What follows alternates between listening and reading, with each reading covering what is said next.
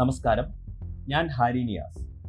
Government law college Thiruvananthapuram രണ്ടാം semester three year L L B batch വിദ്യാർത്ഥിയാണ്.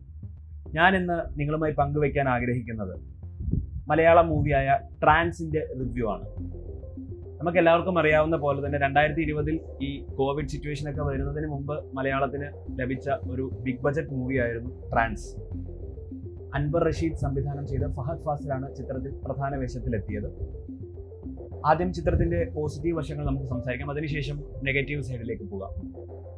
ആദ്യമേ തന്നെ ട്രെയിലർ എക്സ്പെക്ടേഷനെ കുറിച്ച് പറയാം. നമ്മൾ മൂവിയുടെ ട്രെയിലറും പ്രോമോസും ടീസേഴ്സും ഒക്കെ കണ്ടിട്ട് എന്താണോ എക്സ്പെക്ട് ചെയ്തത്? ആ എക്സ്പെക്ടേഷനോട് ഏകദേശം സെവന്റി ഫൈവ് പെർസെന്റോളം നീതി പുലർത്തിയ ഒരു ഔട്ട്കമാണ് ഒരു റിസൾട്ടാണ് മൂവിക്ക് എന്നാണ് എനിക്ക് പേഴ്സണലി തോന്നിയത് മൂവി കണ്ടിട്ട്.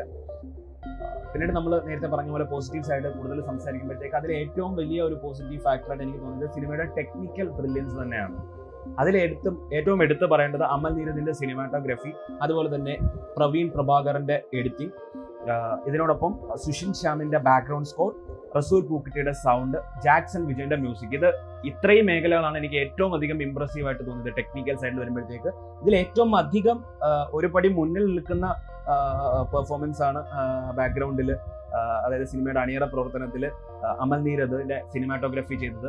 അദ്ദേഹം ക്യാമറ ചലിപ്പിച്ചിരിക്കുന്നത് സിനിമയ്ക്ക് ഏറ്റവും ചേരുന്ന രീതിയിൽ കണ്ടംപററി ആയിട്ട് ഉള്ള രീതിയിലാണ് ക്യാമറ ചലിപ്പിച്ചിരിക്കുന്നത്. ദൃശ്യങ്ങൾ ഒപ്പിയെടുത്തിരിക്കുന്നത്. നമുക്കറിയാം കന്യാകുമാരി മുതൽ ആംസ്റ്റർഡാം വരെയുള്ള കാഴ്ചകൾ. അദ്ദേഹം ഭയങ്കര തന്മയത്വത്തോടെ എന്താണ് നമ്മൾ സിനിമയ്ക്ക് ഏറ്റവും മാച്ച് ആവുന്ന രീതിയിൽ അദ്ദേഹം ചെയ്തിട്ടുണ്ട്. അതോടൊപ്പം എടുത്തു പറയേണ്ടത് എഡിറ്റിംഗ് ആണ്. നമ്മുടെ സിനിമയുടെ ടൈറ്റിൽസ് പോകുന്ന ടൈം തൊട്ടിട്ട് നിങ്ങളെ സിനിമ ഈ ഈ സിനിമ വേറൊരു തലത്തിലേക്കാണ് കൊണ്ടുപോകാൻ പോകുന്നത് എന്ന സൂചനയാണ്. തുടക്കത്തിലെ ടൈറ്റിൽസ് എഴുതി കാണിക്കുമ്പോൾ തന്നെയുള്ള ആ ഒരു എഡിറ്റിംഗ് വർക്ക്സും ബാക്കി സിനിമയുടെ ഉടനീളമുള്ള എഡിറ്റിംഗ് വർക്ക്സും ബാക്കി സിനിമാറ്റോഗ്രഫിയും എല്ലാം നമ്മളെ കാണിച്ചു തരുന്നത് എന്നുള്ളതാണ് സത്യം. നമ്മൾ പെർഫോമൻസ് വൈസ് പറയുമ്പോഴത്തേക്ക് ഏറ്റവും ആക്ടിംഗ് പെർഫോമൻസ് പറയുമ്പോൾ ഏറ്റവും ഇമ്പ്രസീവ് ആയിട്ടുള്ള പെർഫോമൻസ് പേഴ്സണലി എനിക്ക് തോന്നിയത് ഫഹദ് ഫാസിലിന്റെ പെർഫോമൻസ് തന്നെയാണ്. കാരണം അദ്ദേഹത്തിന്റെ ആക്ടിംഗ് കരിയറിൽ ഏറ്റവും കൂടുതൽ മാർക്ക് ചെയ്യാൻ പോകുന്ന ഏറ്റവും കൂടുതൽ ശ്രദ്ധിക്കപ്പെടാൻ പോകുന്ന ചർച്ച ചെയ്യാൻ പോകുന്ന ക്യാരക്ടർ തന്നെയായിരിക്കും. ഇതിനകത്തിലെ അദ്ദേഹത്തിന്റെ എന്താണ് കർണ കന്യാകുമാരിയിലെ ഒരു നോർമൽ ഒരു ദുരിതപൂർണമായിട്ടുള്ള ജീവിതത്തിൽ നിന്നും വേൾഡ് ഫേമസ് പാസ്റ്റർ ആവുന്ന അദ്ദേഹത്തിന്റെ ഒരു ക്യാരക്ടർ ചേഞ്ച് ഉണ്ട്. അതായത് കൂടുതൽ ക്ലിയർ ആയി പറഞ്ഞാൽ ബിജു ജെയിംസ് എന്ന ക്യാരക്ടറിൽ നിന്നും ജോഷ കാൾട്ടൺ എന്ന ക്യാരക്ടറിലേക്കുള്ള അദ്ദേഹത്തിന്റെ ഒരു ഭാവമാറ്റവും അദ്ദേഹം മികച്ച ഭാവാടക്കത്തോടെ കൈകാര്യം ചെയ്തിരിക്കുന്നു എന്ന് നമുക്ക് തീർച്ചയായും പറയേണ്ടി വരും.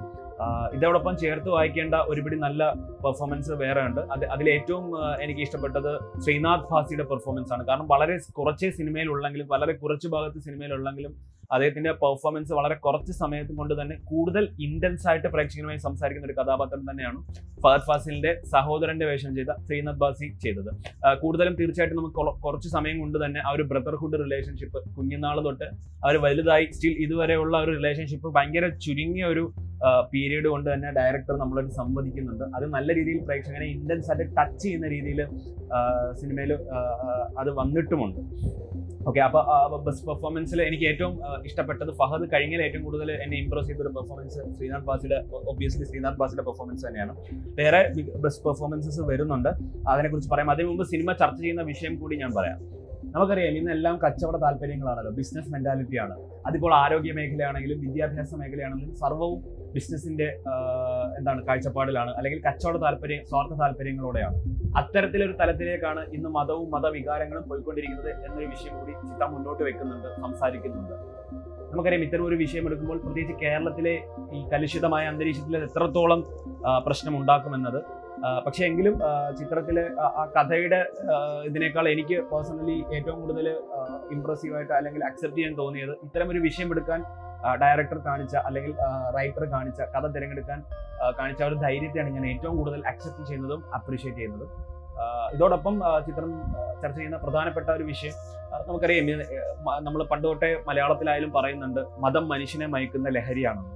തീർച്ചയായിട്ടും മദ്യവും മയക്കുമരുന്നും കഞ്ചാവും ഒക്കെ പോലെ തന്നെ എന്താണ്? മതവും ഒരു ലഹരിയാണ്. കൂടിപ്പോയി കഴിഞ്ഞാൽ നമ്മളെ അപകടത്തിൽ കൊണ്ട് എത്തിക്കുന്ന ഒരു ലഹരി തന്നെയാണ് മതം എന്നും കൂടി ചിത്രം പറഞ്ഞു വെക്കുന്നുണ്ട് ഇത് രണ്ടുമാണ് പ്രധാന തീം ചിത്രം ചർച്ച ചെയ്യുന്ന പ്രധാന തീമായിട്ട് എനിക്ക് അനുഭവപ്പെട്ടത്. നമ്മൾ നേരത്തെ പറഞ്ഞ പോലെ ഒരുപിടി നല്ല പെർഫോമൻസ് ഇനിയും ഉണ്ടായിരുന്നു. സിനിമയിൽ ആക്ടിംഗ് പെർഫോമൻസ് അതിൽ ഒരു ടി വി ഹോസ്റ്റായിട്ട് പെർഫോം ചെയ്ത സൗബിൻ ഷാഹിറിന്റെ പെർഫോമൻസ് അതും സിനിമയിൽ ബാക്കിയുള്ള പെർഫോമൻസസിനെ വെച്ച് നോക്കുമ്പോൾ എനിക്ക് ഏറ്റവും അധികം ഇമ്പ്രസീവ് ആയിട്ട് തോന്നിയ പെർഫോമൻസസിൽ ഒന്നായിരുന്നു സൗബിൻ ഷാഹിന്റെ അതായത് ഒരു ആങ്കറിൽ നിന്നും ഒരു കുറ്റാന്വേഷകൻ കുറ്റാന്വേഷകനിലേക്കുള്ള അദ്ദേഹത്തിന്റെ ഒരു ഭാവമാറ്റം അദ്ദേഹം മികച്ച രീതിയിൽ ചെയ്തിട്ടുണ്ട്. അതോടൊപ്പം ക്ലൈമാക്സ് രംഗങ്ങളിലൊക്കെ ഏറ്റവും കൂടുതൽ കയ്യടി നേടുന്ന വിനായകന്റെ പെർഫോമൻസും ഭയങ്കര ഇമ്പ്രസീവ് ആയിട്ട് എനിക്ക് തോന്നി. അതും ശ്രീനാഥ് ഭാസിയുടെ ക്യാരക്ടർ പോലെ പെർഫോമൻസ് പോലെ തന്നെ പ്രേക്ഷകരുമായിട്ട് ഇന്റൻസ് ആയിട്ട് സംസാരിക്കാൻ ശ്രമിക്കുന്നുണ്ട് ആ ക്യാരക്ടറും നല്ലൊരു സ്പേസും സിനിമയിലെ ആ ക്യാരക്ടറിന് കൊടുത്തിട്ടുണ്ട്.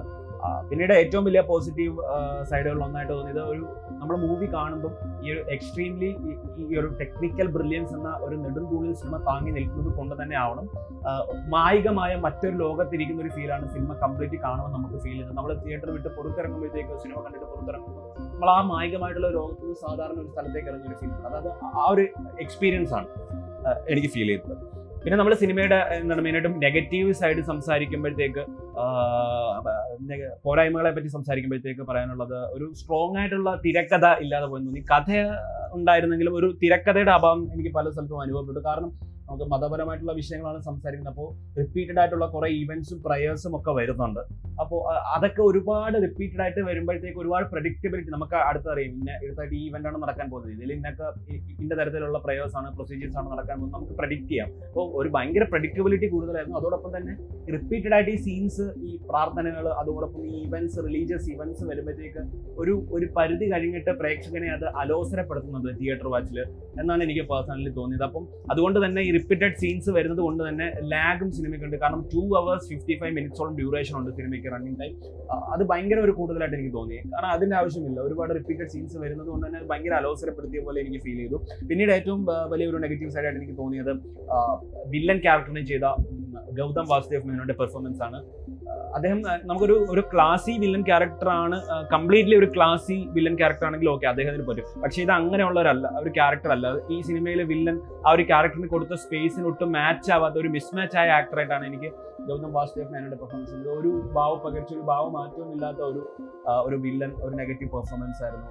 നെഗറ്റീവ് റോൾ ഒരു പെർഫോമൻസ് ആയിരുന്നു അദ്ദേഹത്തിന്റെ ഭാഗത്തുനിന്ന് ഉണ്ടാകാതായിട്ട് എനിക്ക് എനിക്ക് പേഴ്സണലി തോന്നുന്നു അതോടൊപ്പം ചെമ്പൻ വിനോദിന്റെ ആ ഒരു ക്യാരക്ടറിന് മതിയായിട്ടുള്ള ഒരു സ്പേസ് കാരണം അദ്ദേഹത്തിനെ കാസ്റ്റ് ചെയ്തത് ഒരു ഒരു ഒരു കാസ്റ്റിംഗ് തെറ്റിപ്പോയതാണോ എന്ന് എനിക്ക് അറിയത്തില്ല. കാരണം അദ്ദേഹം വരുമ്പോഴത്തേക്ക് അദ്ദേഹത്തിന്റെ ഭാഗത്ത് നമ്മൾ എക്സ്പെക്ട് ചെയ്യുന്ന അല്ലെങ്കിൽ ആ ക്യാരക്ടറിൽ നിന്ന് എക്സ്പെക്ട് ചെയ്യുന്ന ഒരു ഒരു ഇത് ഒരു ഔട്ട്കം ഒരു സ്പേസ് സിനിമയിൽ ക്യാരക്ടറിന് കൊടുത്തിട്ടില്ല എന്ന് തന്നെയാണ് എനിക്ക് പേഴ്സണലി തോന്നിയ ഒരു ഒപ്പീനിയൻ അതോടൊപ്പം നെസ്രിയുടെ ക്യാരക്ടർ പേഴ്സണലി പറയുകയാണെങ്കിൽ കാരണം ഓൺ സ്ക്രീനിൽ നെസ്രിയും ഫഹദിനെ നമ്മൾ ഒരുപാട് നേരത്തിന് ശേഷമാണ് കാണുന്നത്. ആ ഒരു സ്ക്രീൻ പ്രസൻസും ആ ഒരു അവർ തമ്മിലുള്ള ആ ഒരു റാപ്പും കോംബോ ഒക്കെ നല്ല രസമുണ്ടായിരുന്നു സ്ക്രീനിൽ കുറച്ച് സമയം കാണാനായിട്ട്. നമ്മൾ ആ ഒരു സ്ക്രീനിൽ ആ സ്ക്രീൻ പ്രസൻസ് ഒക്കെ നല്ലതായിരുന്നു. എങ്കിൽ കൂടി ആ ഒരു ക്യാരക്ടർ സിനിമയിൽ സംവദിക്കാൻ ഉദ്ദേശിച്ച കാര്യം അല്ലെങ്കിൽ ആ ക്യാരക്ടർ എത്രത്തോളം സിനിമയിൽ ഇമ്പാക്ട് ഉണ്ടാക്കി എന്നുള്ള കാര്യത്തിൽ ഒന്നും കൂടെ എനിക്കൊരു ഡൗട്ടുണ്ട് ഇമ്പാക്ട് ഉണ്ടാക്കിയോ എന്ന കാര്യത്തിൽ കാര്യത്തിൽ ഇത്രയുമാണ് എനിക്കൊരു ഒരു ഒരു നെഗറ്റീവ് സൈഡായിട്ട് തോന്നിയത്. ഞാൻ നേരത്തെ സൂചിപ്പിച്ചതുപോലെ തന്നെ ഇത്രയുമെല്ലാം ഡിസഡ്വാന്റേജസ് ഉണ്ടെങ്കിൽ കൂടി ഈ ഒരു ടെക്നിക്കൽ ബ്രില്യൻസ് വലിയൊരു ഫാക്ടറാണ് ഞാൻ ഈ റിവ്യൂവിൽ തന്നെ പലയിടത്തും ടെക്നിക്കൽ ബ്രില്യൻസ് ടൈം ഒരുപാട് തവണ ഉപയോഗിച്ചു. കാരണം അത് സിനിമ എക്സ്പീരിയൻസ് ചെയ്താലേ നമുക്ക് മനസ്സിലാവും. നിങ്ങൾ സിനിമ കാണാൻ ഉദ്ദേശിക്കുന്നത് ഒരു നിങ്ങൾ കഥയെ ഭയങ്കരമായിട്ട് ഫോക്കസ് ചെയ്ത് കാണാൻ ഉദ്ദേശിക്കുന്ന അല്ലെ കഥ കൊള്ളത്തില്ല അല്ലെ കഥയിൽ കൂടുതൽ ഫോക്കസ് ചെയ്ത് കാണാൻ ആഗ്രഹിക്കുന്ന ആളാണെങ്കിൽ നിങ്ങൾ ചിലപ്പം ഈ സിനിമ ഇഷ്ടപ്പെട്ടേക്കത്തില്ല. പക്ഷേ നിങ്ങൾ ഈ മൂവി ഒരു എക്സ്പീരിയൻസ് ആയിട്ടാണ് ഒരു എക്സ്പീരിയൻസ് എൻജോയ് ചെയ്യാനാണ് നിങ്ങൾ മൂവി കാണുന്നതിലൂടെ ഉദ്ദേശിക്കുന്നതെങ്കിൽ തീർച്ചയായിട്ടും ട്രാൻസ് നിങ്ങളെ നിരാശപ്പെടുത്തില്ല എന്ന കാര്യം ഉറപ്പാണ്. അതോടൊപ്പം നിങ്ങൾക്ക് ഇരട്ടി സന്തോഷം തരുമെന്നുള്ള കാര്യത്തിലും ഞാൻ ഉറപ്പ് തരുന്നതാണ് ടെക്നിക്കലി അത്രത്തോളം അഡ്വാൻസ്ഡ് ആയിട്ടുള്ള മൂവിയാണ് അത്രത്തോളം ബ്രില്യന്റ് ആയിട്ടുള്ള മേക്കിംഗ് ആണ് മൂവിയുടേത് എന്റെ ഒരു ഓവറോൾ വേർഡിക്ക് ഒരു റിവ്യൂ കൊടുക്കുകയാണെങ്കിൽ ഞാൻ ഒരു ആവറേജിനും എബോ ആവറേജിനും ഇടയിൽ നിൽക്കുന്ന ഒരു റിവ്യൂ ആണ് ഞാൻ കൊടുക്കാൻ ആഗ്രഹിക്കുന്നത്. കാരണം എബോ ആവറേജ് നമുക്ക് ഒരിക്കലും പറയാൻ പറ്റില്ല. പക്ഷെ ആവറേജ് എന്ന് പറയാനും പറ്റില്ല. അതിന് രണ്ടിനും ഇടയ്ക്ക് നിൽക്കുന്ന ഒരു റിവ്യൂ ആണ് എനിക്ക് മൂവിക്ക് കൊടുക്കാനുള്ളത്. സോ എല്ലാവരും തിയേറ്ററിൽ നിന്നും മിസ്സായി മൂവി ഇനിയും ഒരു അവസരം ഉണ്ടാവുകയാണെങ്കിൽ തിയേറ്ററിൽ മൂവി റീ റിലീസ് ചെയ്യാൻ ഒരു അവസരം ഉണ്ടാവുകയാണെങ്കിൽ തീർച്ചയായിട്ടും തിയേറ്ററിൽ പോയി തന്നെ കണ്ട മൂവിയാണ് ഓൾറെഡി ഇപ്പം പ്രൈമിലും ഒ ടി ടി പ്ലാറ്റ്ഫോംസിലെല്ലാം മൂവി അവൈലബിൾ ആണ്. എല്ലാവരും കണ്ടു കാണും. Okay Uh, this is uh, uh, my verdict, my review. Thank you so much for listening.